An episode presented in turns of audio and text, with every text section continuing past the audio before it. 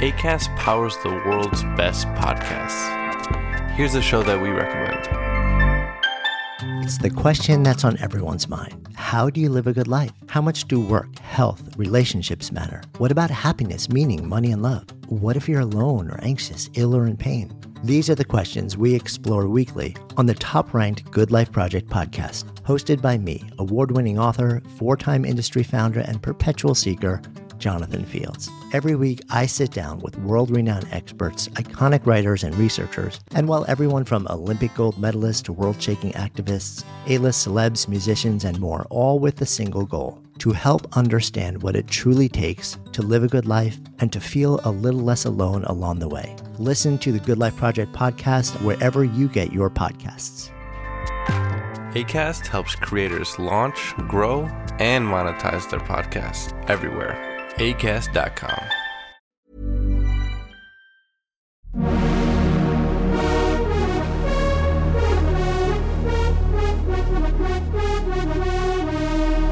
You're listening to Pop, the History Makers, with me, Steve Blame.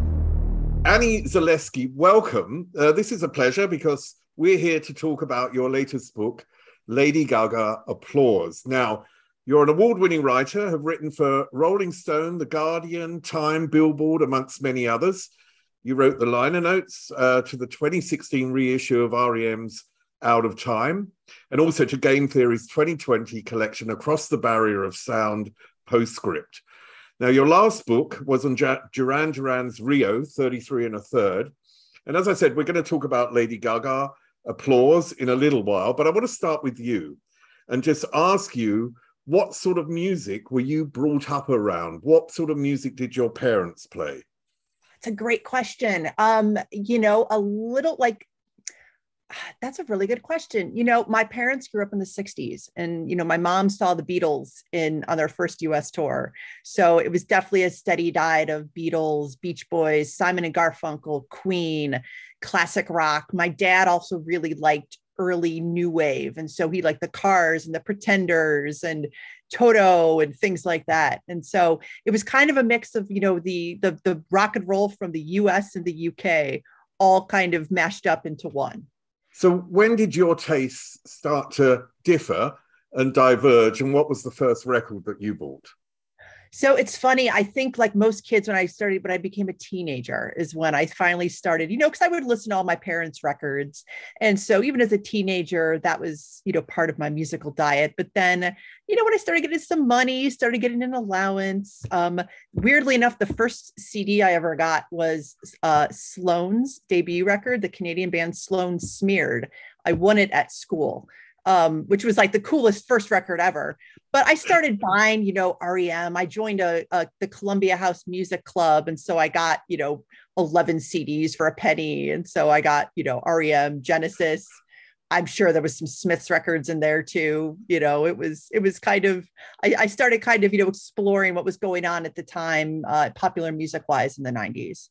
I mean, I'm of that older generation that the first generation that was in love with Bowie. So when I was, you know, 13, it was 1972. So I'm a teenager in that era. And obviously I love Bowie's music, but he represented more than just music. He represented a place as a as a gay man. He was a place where I belonged in a way. Do you see what I mean? And in that era, I felt very uncomfortable. Was there a was there an artist where you had a sense of belonging and what was that sense of belonging if there was you know it's funny Juliana Hatfield, um, who was in the Blake Babies, and then you know who's still a solo record artist to this day. She put out a record that's actually being reissued, the Juliana Hatfield Three: Become What You Are. And that record, you know, she she would talk, you know, about basically feeling insecure, feeling like she didn't fit in anywhere that she kind of wanted to be left alone and just feeling kind of alienated and i love that record you know and i think like many teenagers uh, you know that those those are very familiar feelings but especially that record there was something about just her maybe not feeling comfortable in her skin that I really resonated with.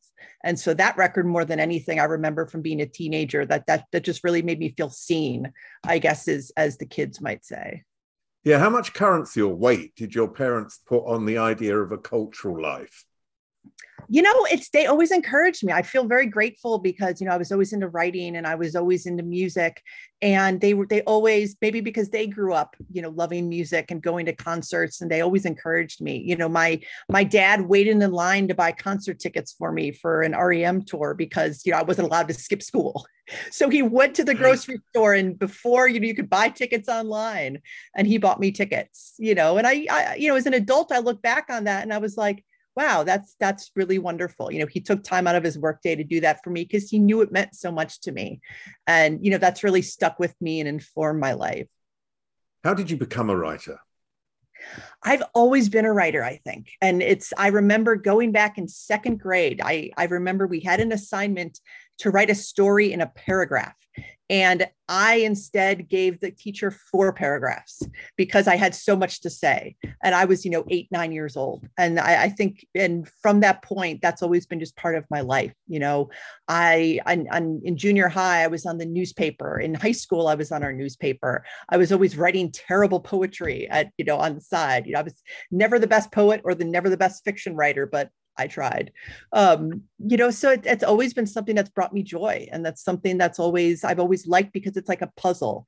When you're trying to describe something and trying to write something, it's, it's trying to figure out what makes sense, what's new and interesting to say, and, and something that just, you know, sparks joy, I guess.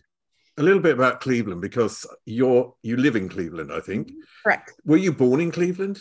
I was. And then ah, okay. around so a little tell me a little bit about the music. I mean, Cleveland is, you know, the where you get inducted into the Rock and Roll Hall of Fame. Uh, what is what is the musical history of Cleveland?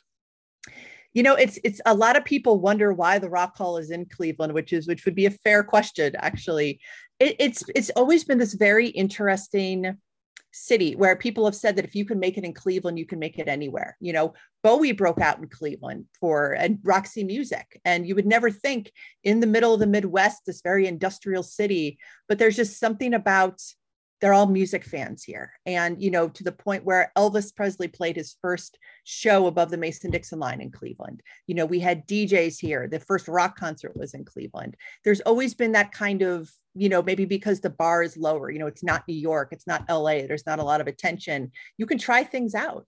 So they have this amazing in the 70s, they had all these amazing punk and proto punk bands. In the 80s, there were these kind of weirdo indie bands. You know, in the 90s and in, in, in the current day, there's some interesting hip hop artists there's always just something going on and someone making a difference. And it's funny because they're not always the most um, vocal about it. You know, it's one of those things where you just kind of do what you do and you're making a difference and you you maybe aren't as vocal about it or trying to get as much attention because, you know, if you're from the Midwest, you try to, you know, you get too big for your britches, they're going to cut you down. but there's always something cool. There's a rich history and people value that history. You mentioned the first rock and roll concert, but wasn't there a a riot? And yes. also, didn't the Beatles get banned from Cleveland? You know, it's funny. I feel like that was a little bit overblown. I know that their their 66 concert, uh, you know, like many of their concerts on the tour did not last very long. The Monkees, I believe, had a riot here too. You know, it was the Monkees were here and it was just it was a lot. The, going through the newspaper archives from Cleveland is amazing and fascinating because there's all sorts of weird stories that'll make you turn your head.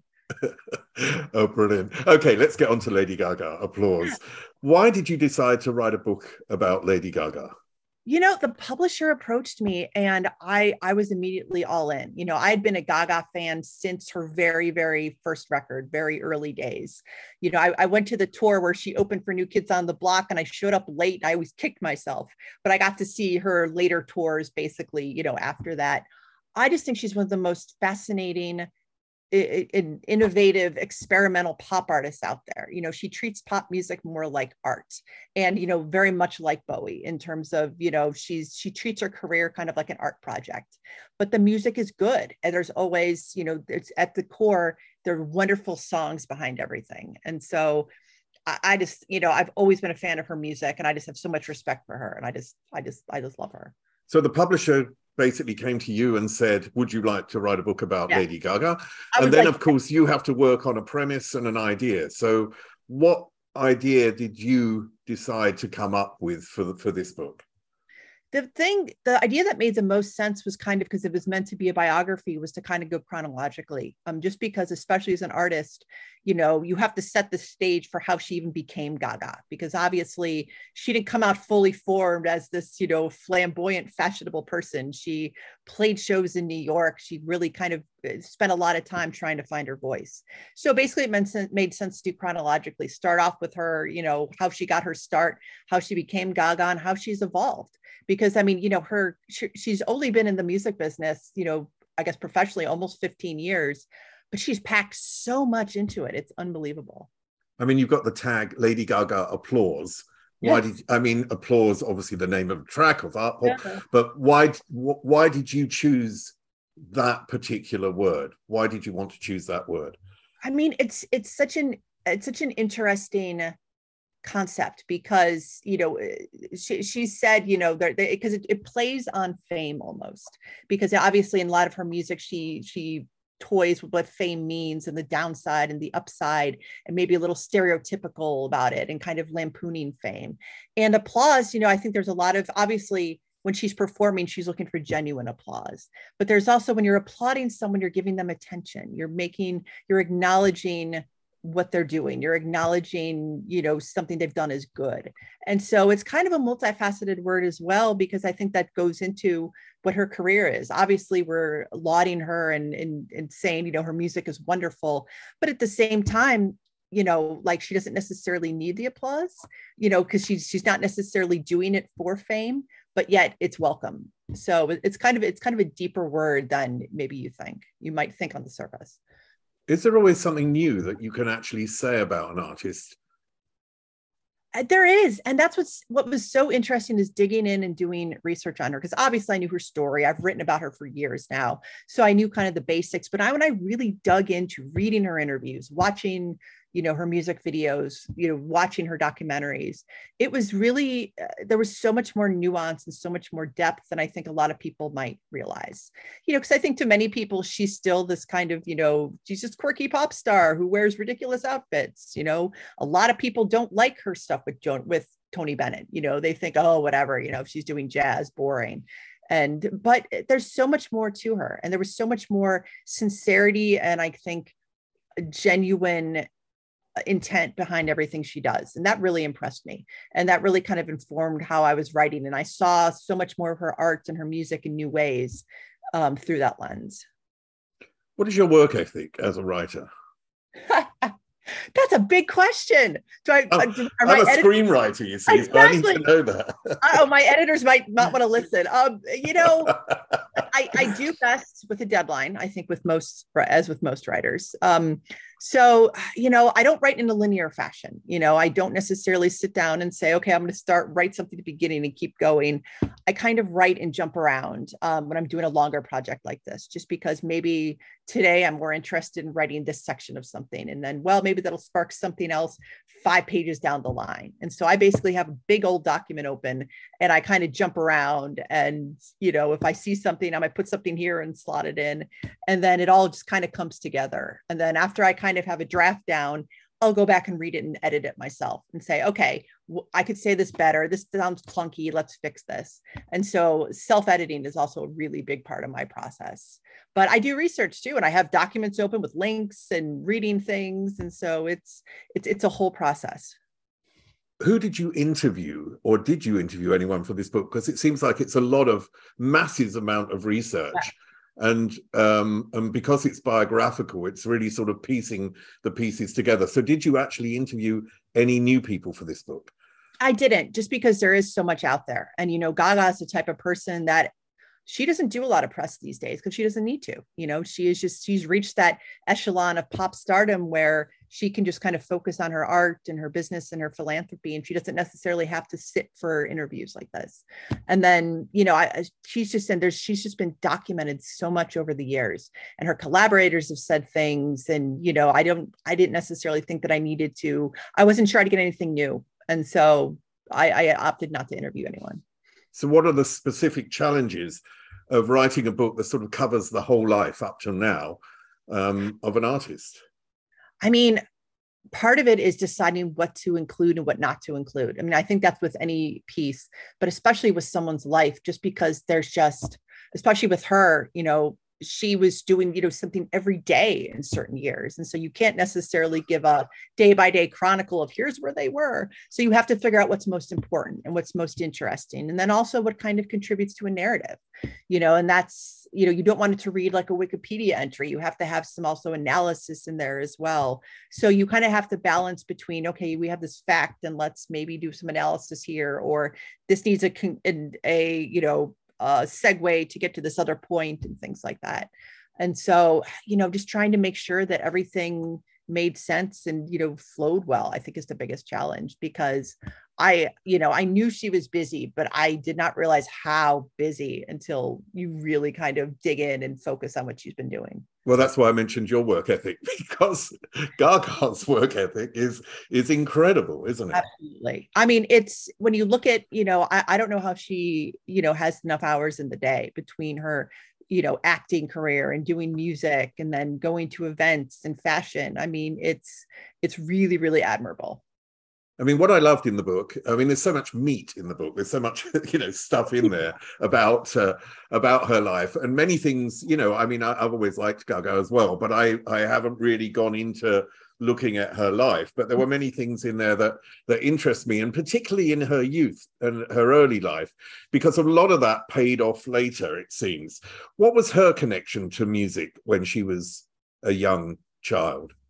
I mean, what was so I that was actually I think my favorite, the two chapters at the very start were I think my favorite to research, just because you know, figuring out like how did she become Gaga and what did she actually listen to? And I mean, her, you know, like she had parents who were very supportive, you know, she liked Bruce Springsteen and Billy Joel and people like that. And she liked all of the 80s and 90s artists who, you know, we all like Blondie and Garbage and bands like that and you know she was just really surrounded by music and her parents encouraged her you know they they saw that she was also very outgoing and also very much you know was kind of a born performer and she had music lessons. And so she was able to you know start playing piano. And i mean her parents took her to clubs. I mean when you think about that you know she had the you know she grew up in new york city which was so lucky in that her parents were like okay you're a teenager and we're going to bring you to a club and you, so you can play I mean, just like really, really supportive and just really nurtured her talent. And so, and I mean, I think that, you know, from a very young age, she was just surrounded by music as well of all types. And you see how much diversity of music too. I mean, her early music was kind of that she performed was kind of bluesy almost. You know, there's there's still tons of video, of course, on YouTube. And you know, it's just really, really diverse. She was really finding her voice, but she really had the space to find her voice. And just because she likes so many different kinds of music, it just it really helped give her ideas and helped show her what she could be as an artist. I mean i found it interesting that her parents weren't in any way in any creative field.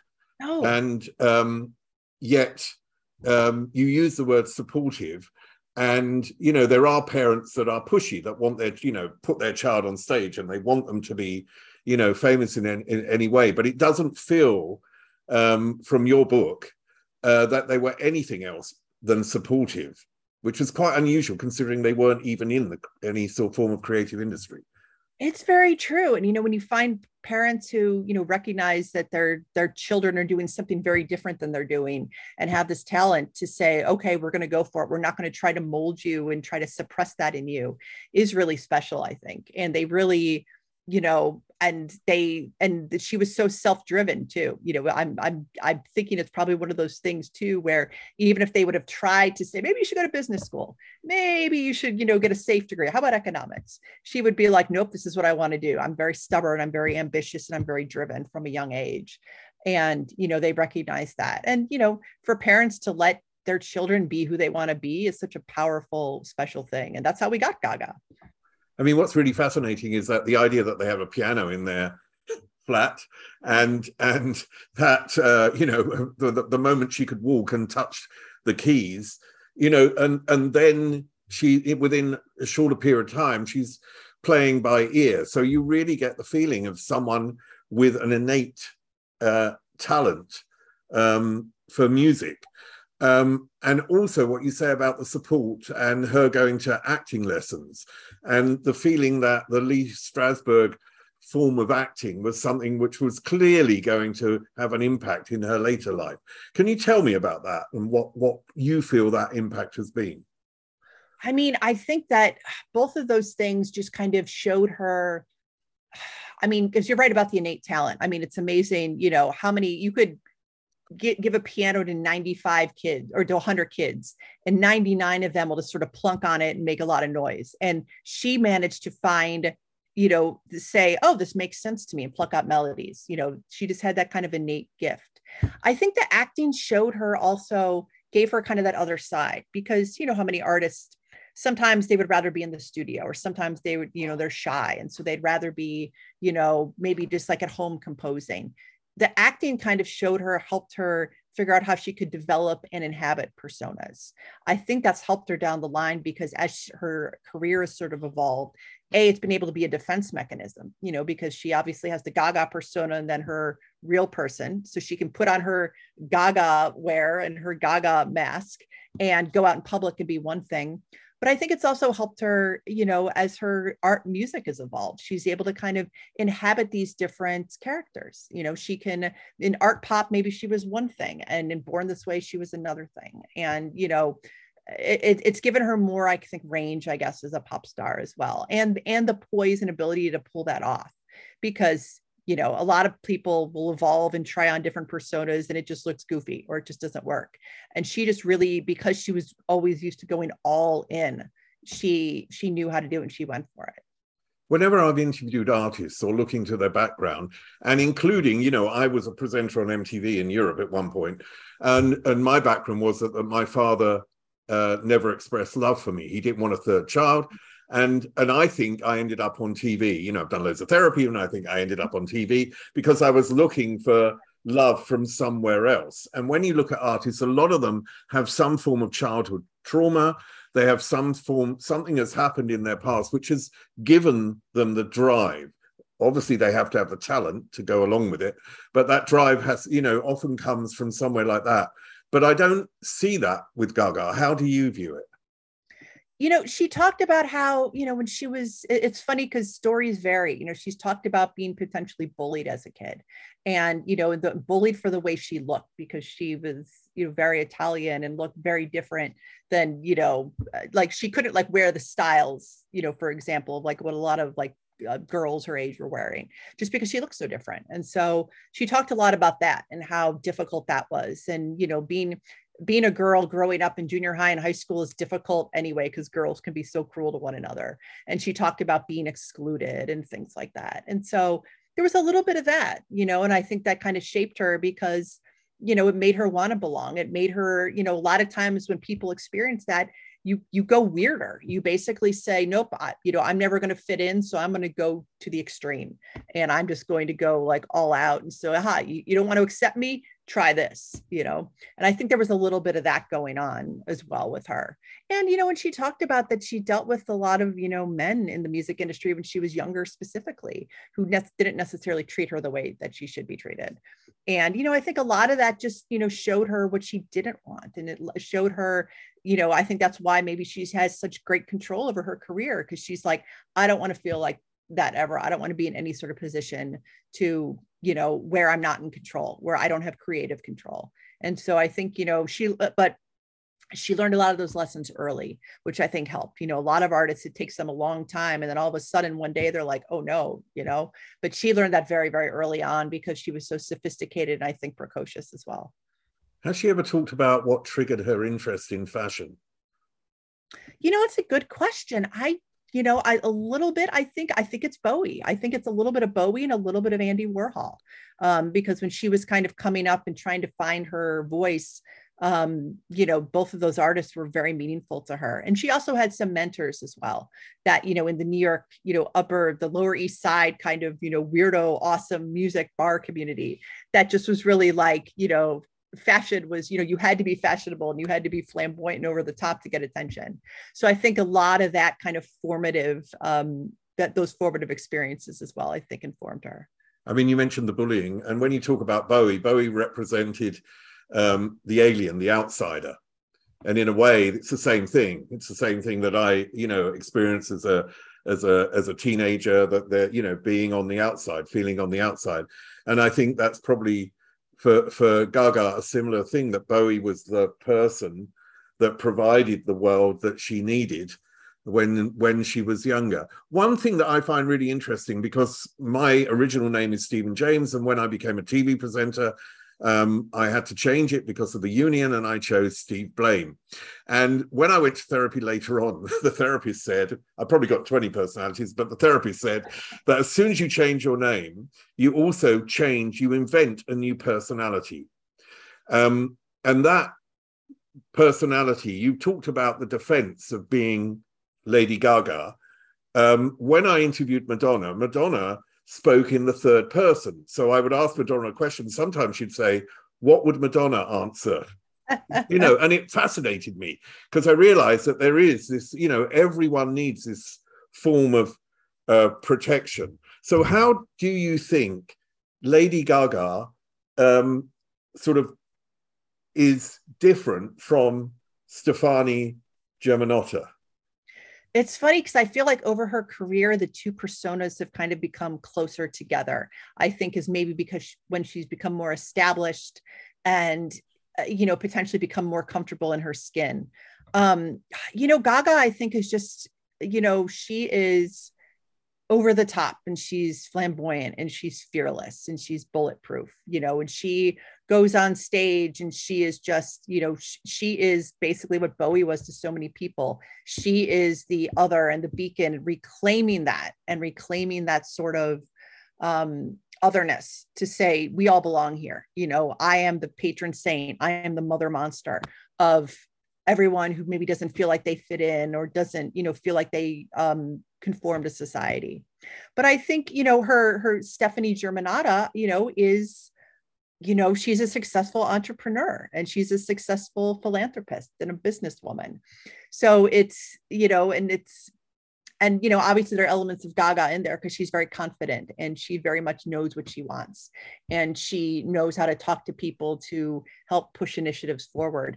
But you know it's the the older she gets, you can tell that there's you know different elements of herself and Gaga and, and vice versa as well. So it's an interesting question because I feel like it also like kind of like Madonna shifts by the day, depending on what she's doing. You know, I think when she's with Tony Bennett, she's definitely a lot more stefani than you know you see her when the way she interacts with him. It's very tender. It's kind of the way she acts toward her family, and as she's been seen in documentaries. But when she's you know maybe collaborating with you know, pop musicians. She's definitely very gaga.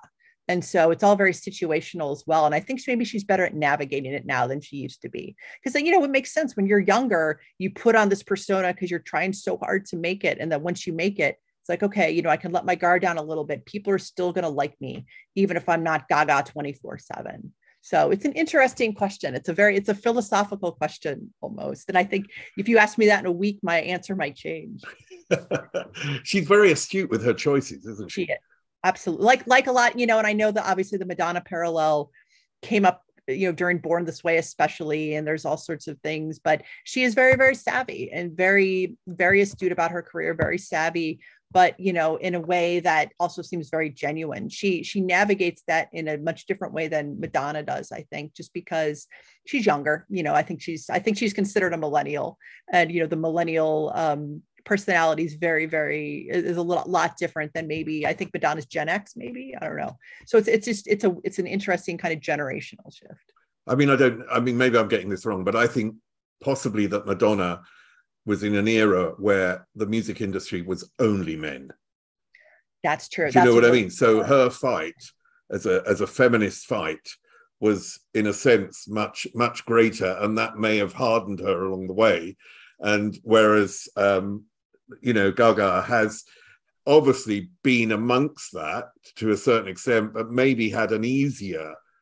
Uh, you know, I don't know. Do you think so? It's an easier ride for her in that way. You know, I don't know if it's any if I don't know if anybody as a pop star has it easy at, at, all, kind of on their road. But I think that point about Madonna is really interesting because you're right. The music industry, especially in the 70s and 80s, was extremely male dominated. And you know and and the fact that she was making music for teenage girls you know that that was that type of music was never respected. And so the fact that she had to work harder to get you know for people to take her seriously because she was doing dance music her voice was unique you know she had this flamboyant fashion she was over the top. You know i mean she had a lot of things stacked against her. And you know and she like like gaga you know she got into acting and i think she did get that respect eventually but it took a while. Gaga did have kind of you know Madonna paving the way, and then I think also if she came into you know the the 2000s um, pop music was you know had so many interesting women. I mean you know taylor swift was you know just starting off when gaga came but you know she came of age and there were people like kesha and you know she was following people like destiny's child and beyonce and you know all the girl groups from the 90s and 2000s as well. And so there were definitely a lot more visible women that came right before gaga kind of came out. And so i think that is a very plausible point.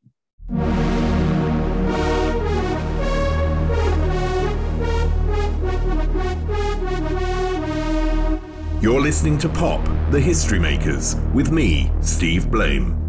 MTV played a very important role in Madonna's life. Um, in Gaga's life, M- the power of MTV waned when YouTube came up, and it also allowed um, video directors and artists to create what they wanted without the pressure of what was allowable on MTV. How much do you think that uh, the videos have impacted in terms of how successful Gaga has been. Oh, I think absolutely. And you're completely right in that, you know, she came, you know, she was she came off just as sort of I think like the pivot point when MTV's influence really started to wane.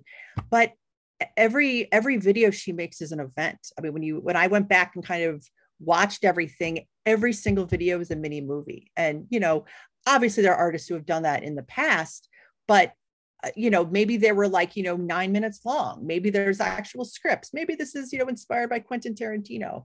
They're all extremely well thought out and extremely tailored to each individual song and they enhance what the song is and they kind of not you know just a storyline but they also kind of enhance gaga's persona. You know i think so many of the things and the signifiers that are in those videos are you know that's what people know her for you know in terms of you know she was able to you know, maybe like going out in public, she couldn't walk in a pair of shoes because they were too high. Or, you know, maybe you don't want to wear a skin tight, you know, bodysuit out, you know, when you're going to LAX or something like that. But she could wear that in a video and just really kind of play with her persona even more. I mean, I, you know, I, I think the videos are such a big part of how her music has been successful, just because she just really you know, I think her this is also where I think where her acting came in as well. That, you know, she was able to really kind of, you know, morph and conform to whatever the video was going to be. You know, I think of Telephone, which is totally a mini movie with, you know, her and Beyonce. And, you know, she just plays the, you know, Bonnie and Clyde persona so well. You know, I, I think that's my favorite video by her. But yeah, that's a Jonas Åkerlund video, the same as Paparazzi. Oh, and yeah. he he told me that it's a very collaborative uh meeting of the minds in terms of creating something for Gaga, and also uh, how her work ethic is so incredible and absolutely phenomenal. Of course, Jonas um, is married to Bia Åkerlund, who is in House of Gaga. Can you tell me a little bit about what House of Gaga is? I, I feel like so she modeled it after Andy Warhol's factory, and it, it's like the like cauldron of creativity bubbling up around her where it's her trusted collaborators. And that that's with makeup and hairstyle and fashion. And it's sort of her like brain trust that she works with and has worked with since her first record on on kind of everything visual and everything you know her aesthetic and how it kind of looks like you know her videos her tour staging you know her artwork you know her tour accessories. I mean she has these amazing instruments, you know, kind of like, you know, like Kraftwerk made their own instruments. She took that and she ran with it, like, like, you know, unbelievably. Um, so, what know, do you so- think the greatest statement of her uh, visual expression, her outfits have been? Was it was it the um, what was it the the the meat one or the bubbles or the blood? I mean, there've been so many. I mean, the, the meat one, I, I I I did a lot of research on the meat dress. It's kind of disgusting. It's it's amazing. Like God bless her for doing that, but like it'll turn your stomach. I always liked the kind of the spiky, the the ones that she had that were like body suits that had kind of like spiky like armor on it and it's it's funny because it's even a challenge to describe what her fashion looks like because it's just so weird and unique. And she had like you know the face makeup that went along with it. And she had the spiky guitars to go or keyboards like the guitar to go along. It looked like stalactites or something. It looked like it was in like a technicolor cave or something. I i've always liked that but i mean you know she just has i love the bubble dress too you know she was really good at looking at what fashion was doing and, and she was basically like make a diy version of it you know she was also she... influenced wasn't she from the uh, 80s i mean i was yeah. uh, i knew Leigh Bowery in the uh, in the 1980s okay. um, and obviously around in in that era.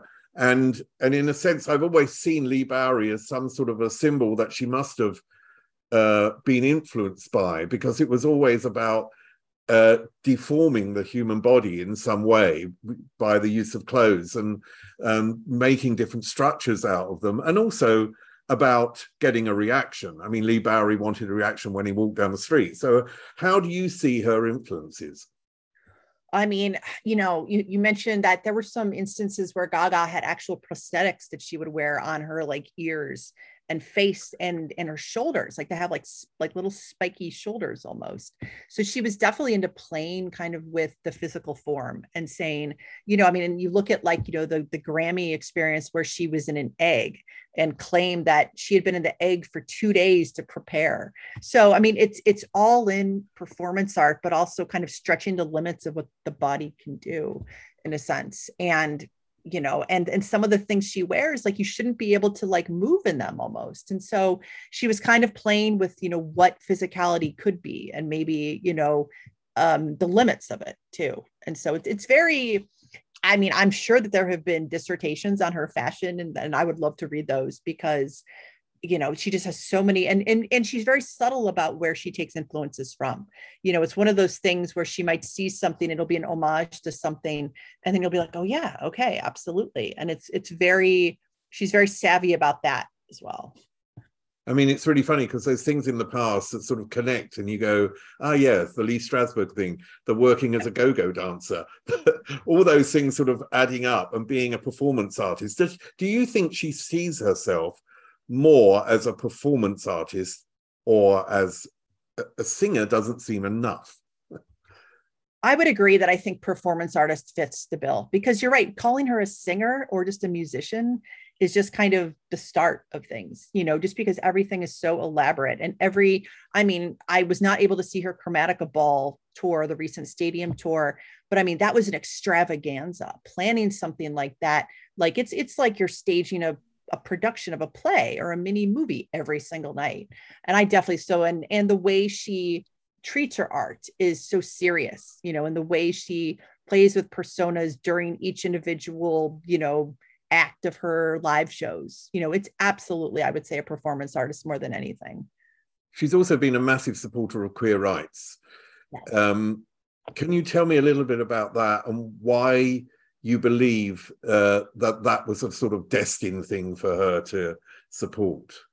I mean, part of it is I think, you know, when she was growing up in, uh, you know, the Lower East Side and, you know, in New York City, you know, I think that where she grew up was such a very heavily queer scene and very queer supporting.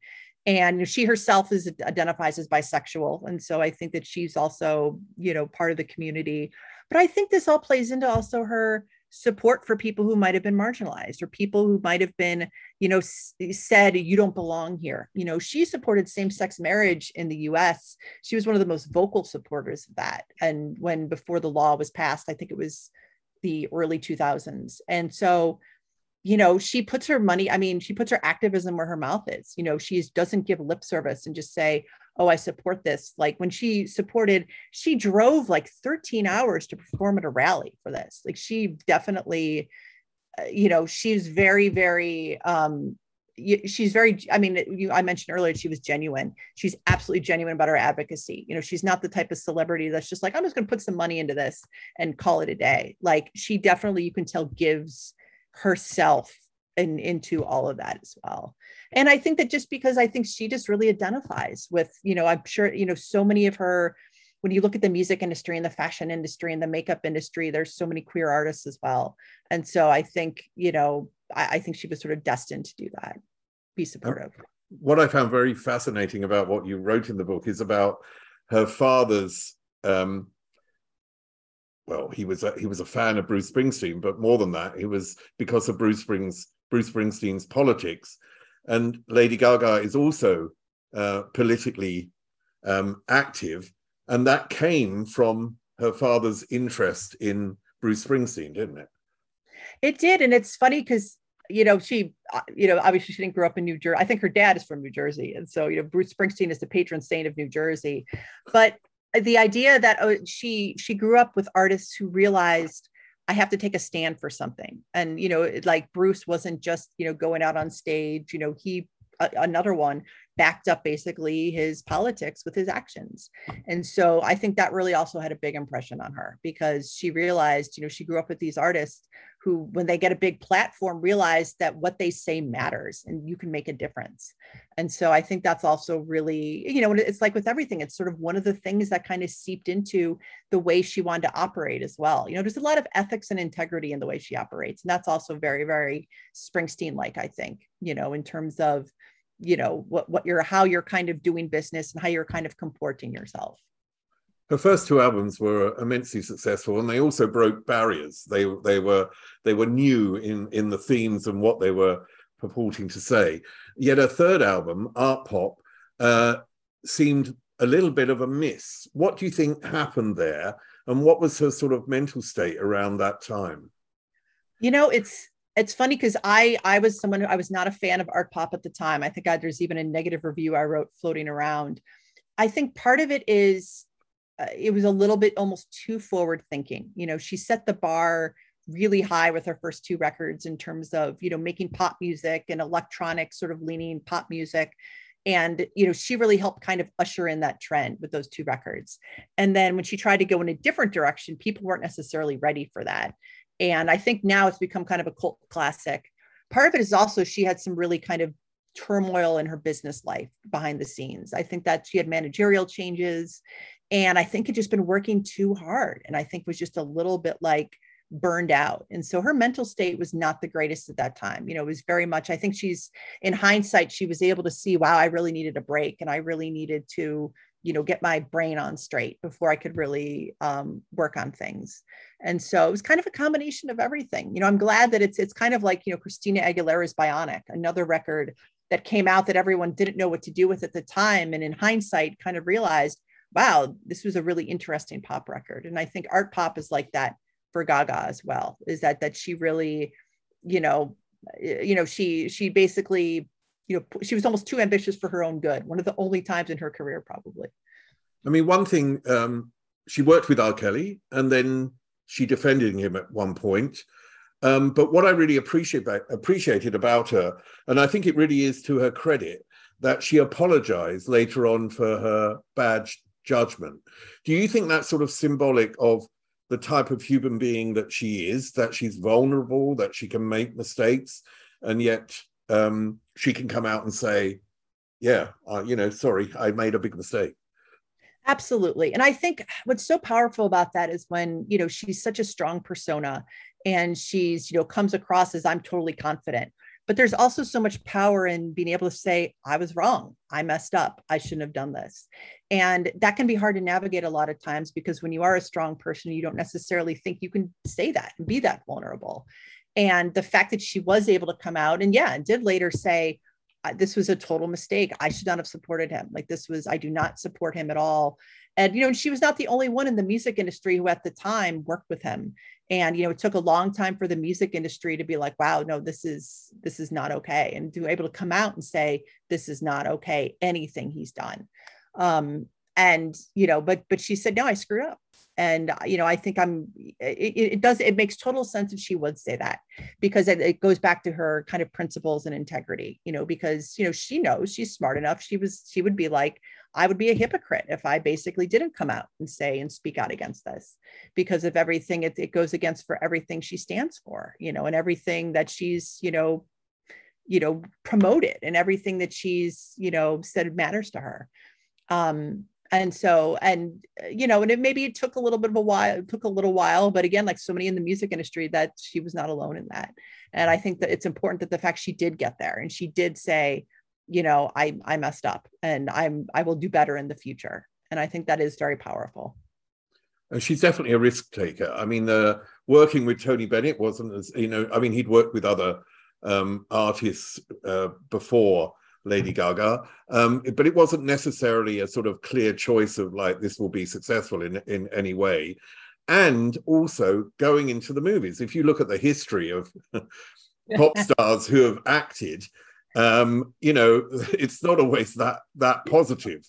Um, so what it is what is it about her you know and well first of all this tony bennett thing why do you think this risk came off I mean, I think part of the risk came off, I think, because she's just, she's such a versatile talent. You know, I think, uh, you know, the fact that she, you know, could do, I mean, I, it just speaks to how, uh, you know, eclectic she is, you know, because yeah, you're right. How many artists could do like a jazz record or do a standards record? And you're like, boy, this is really self indulgent. She went for it. And, but she, she met Tony where he was and you know and just really because i think also her classical training i think also gave her an edge as well. And the fact that she's done theater and done acting it made a lot of sense that the songs they were doing as well. And so i think she is just that versatile of an artist. Um, i think also she was just really you know she was all in. It wasn't like she didn't act like she was just dabbling in a side project. You know, when she was working with Tony Bennett, she was like, okay, everything else is to the side. This is my focus. And I think that's another big difference too, is that when she is working on something, whether it's acting in a movie or, you know, doing project or you know an album that is her focus she is not necessarily dividing her time she's not trying to you know be something she's not like she's really her full attention is there and i think that that's why i think there's so much um you know and that attention to detail you can tell when you when you look at everything that comes off is just you know it might not be creatively successful but it sounds flawless. You know she's not necessarily making things that sound subpar. She's making sure everything she puts out is of high quality. You know whether you like it or not whether it's successful or not you know that's sort of for the the market and fans to kind of figure out. But i mean she just gives her all and you can tell. And you know and like i said the way she interacts with Tony is so tender and so just so respectful and reverent as well. You know, and he has said, you know, glowing things about her, but you know, she kind of returns the favor and she's very much honored, is honored to be working with him. And that also really shows as well. And it's fun. I mean, I guess you can't even say that. And she has so much fun when you watch them on stage. She's having fun kind of taking a break from being an over the top pop star and she's wearing a glamorous dress and playing in beautiful theaters and doing something new. Like that's that's amazing. That's awesome. I mean, in terms of acting in the films, one thing that is some I think it's very difficult when you are known for one thing, you know, as a pop star with a particular image, it's very difficult because at first, as a viewer, when you're watching a film and someone like Lady Gaga is in that film, the first image you have is in your head of who Lady Gaga is in, in your head and not on that screen. So she has to fight even more to win the audience over, doesn't she? She really does. And I think that's why when you when you look at her um turn in a star is born it's even more remarkable because you know you you know that she's gaga because you know, she's she has a very distinctive look but she just inhabited the persona of the the star you know trying to make things happen. You know she just eh, you know the best actors and actresses i think you know when they're playing challenging roles they kind of disappear into the role and disappear into the persona. She really did that. And you know i think part of it's probably because you know a lot of the source material was probably very familiar to her because she was you know she had probably went through very similar things as she was trying to come up as an artist. But you know, she just took it in such a different, intense direction, you know. And I know she's done, uh, she's had other film roles roles as well, but I mean, that just stood out to me that I was like, wow, she was incredible in that movie. Yeah, I, you really felt that she knew it, but she was incredible in House of Gucci. I really, I really thought her performance was amazing in in that. So she's very multifaceted. Okay, she's a performer, she's an actress, she's a leader in terms of pop culture, and she's done so many things, but what do you believe will be the lasting cultural significance of Lady Gaga? That's such a big question. I mean, I I think she's sort of redefined what a pop star could be. I mean, when you look at you know pop music right now is in such kind of a maximalist era where you know you're you look at taylor swift you know just released a record and there are you know Uh, 20 some different formats. I mean it's very much like it's an event you know pop music is an event. And gaga was one of the first you know modern pop artists to really you know introduce eras i guess you might say that every album she put out has a different sort of look and a different aesthetic and a different sort of universe that it's inhabiting. And she was really good at doing that. And i think now it's expected for pop musicians to do that. You can't just put out a pop record and say okay here it is. There has to be a story around it a narrative. There has to be a 360 degree visual aesthetic around it. And you know gaga was really, really good at that. You know, I think her other legacy is just going to be versatility and that the fact that you don't have to just be limited by pop music. You know, I think I just saw yesterday she's in the studio working with a jazz pianist. So, you know, she's working on something else as well. You know, pop music can be a starting point. I think, you know, she really kind of showed people that you don't have to be in a narrow box. You can do one thing and you can make pop music your own. You can kind of make it whatever you want it to be. And I think we've seen that time and time again in the last you know decade and a half since she's kind of um, emerged that she's just really you know she just really kind of paved the way. And like you mentioned earlier the vulnerability you know you can be this kind of bulletproof person and you can be confident but you can also be yourself and you can also be you know a little let let a little bit more of emotion in and let a little bit more say you know be a little tender maybe be a little soft at sometimes. So it's a little bit more diverse and eclectic in terms of just your emotionality. And so i think that that's you know that's one of the major things that she's done as well do you think she can achieve the same status? This is a difficult question because A, she's still going. so this is a really hard one to ask. But do you think she can achieve the same status as her own heroes, as Bowie, as as Freddie Mercury, you know, all those people in the past that have such a massive status? It's a different generation, so it's a generational thing as well. Um, but do you think that is possible that we will think of Gaga in the future. I won't be around, but we will think of Gaga in the future in the same way as my generation thinks about, you know, Freddie Mercury and David Bowie, and your generation thinks about Michael Stipe and uh, all the people you loved when you were young. I mean, it, it is a big question. You know, I think because you're right, it, it's the music industry is so different now. You know, because I think when Bowie came out and when Queen came out, I mean, there was just there were so many fewer musicians. You know, when you think about it, bands there wasn't necessarily as much competition. Gaga, you know, has you know, even though she's very singular, there's so many pop artists that take up your attention. So I think she will be remembered in that kind of that upper echelon. Um, but I'm not sure if it'll be as kind of, you know, I, I don't necessarily know if we're going to be having t-shirts with her visage like we do with bowie or you know i mean i have bowie barbie dolls you know i mean it's because i love bowie too. And you know that it, it's almost like bowie has transcended his his music and he's you know he's you know kind of like kurt cobain is and some of these artists. He's an icon of its his own thing. And i'm not sure if she'd ever get there but that's not a knock on her talent just because she is just you know she's doing her own thing and carving her own way. And so maybe in 25 years there'll be a new kind of icon that we haven't even thought of yet. That'll be her you know it's so hard to say. But i think she is one of those artists that's really you know she's one of the artists that like your parents know and you know and your kids know. She's definitely spanned different generations. She's one of those pop stars that people of all ages can like even though she is very over the top and flamboyant. And i think that's a real sign just in terms of you know cultural um, ubiquity that when you do sort of, you know, you know, ev- everyone knows who you are. So in the end, Annie Zaleski, I want to just congratulate you on the book, Lady Gaga Applause, and say it's really like a, some some form of surgical surgical look um, with so many um, interesting facts and um, information that you've gathered from uh, you know other sources and and being able to put together in a in a in a, in a really easy way to read and follow and I thoroughly enjoyed it. So congratulations on bringing something out into the world of pop culture that is, uh, you know, I always feel it's very important. So thank you. Oh, thank you for the nice words. I, I really, you know, you you write something and you never know. You're like, okay, it's out there now. Oh no, you know. And so I thank you so much. I really appreciate that, and that means a lot.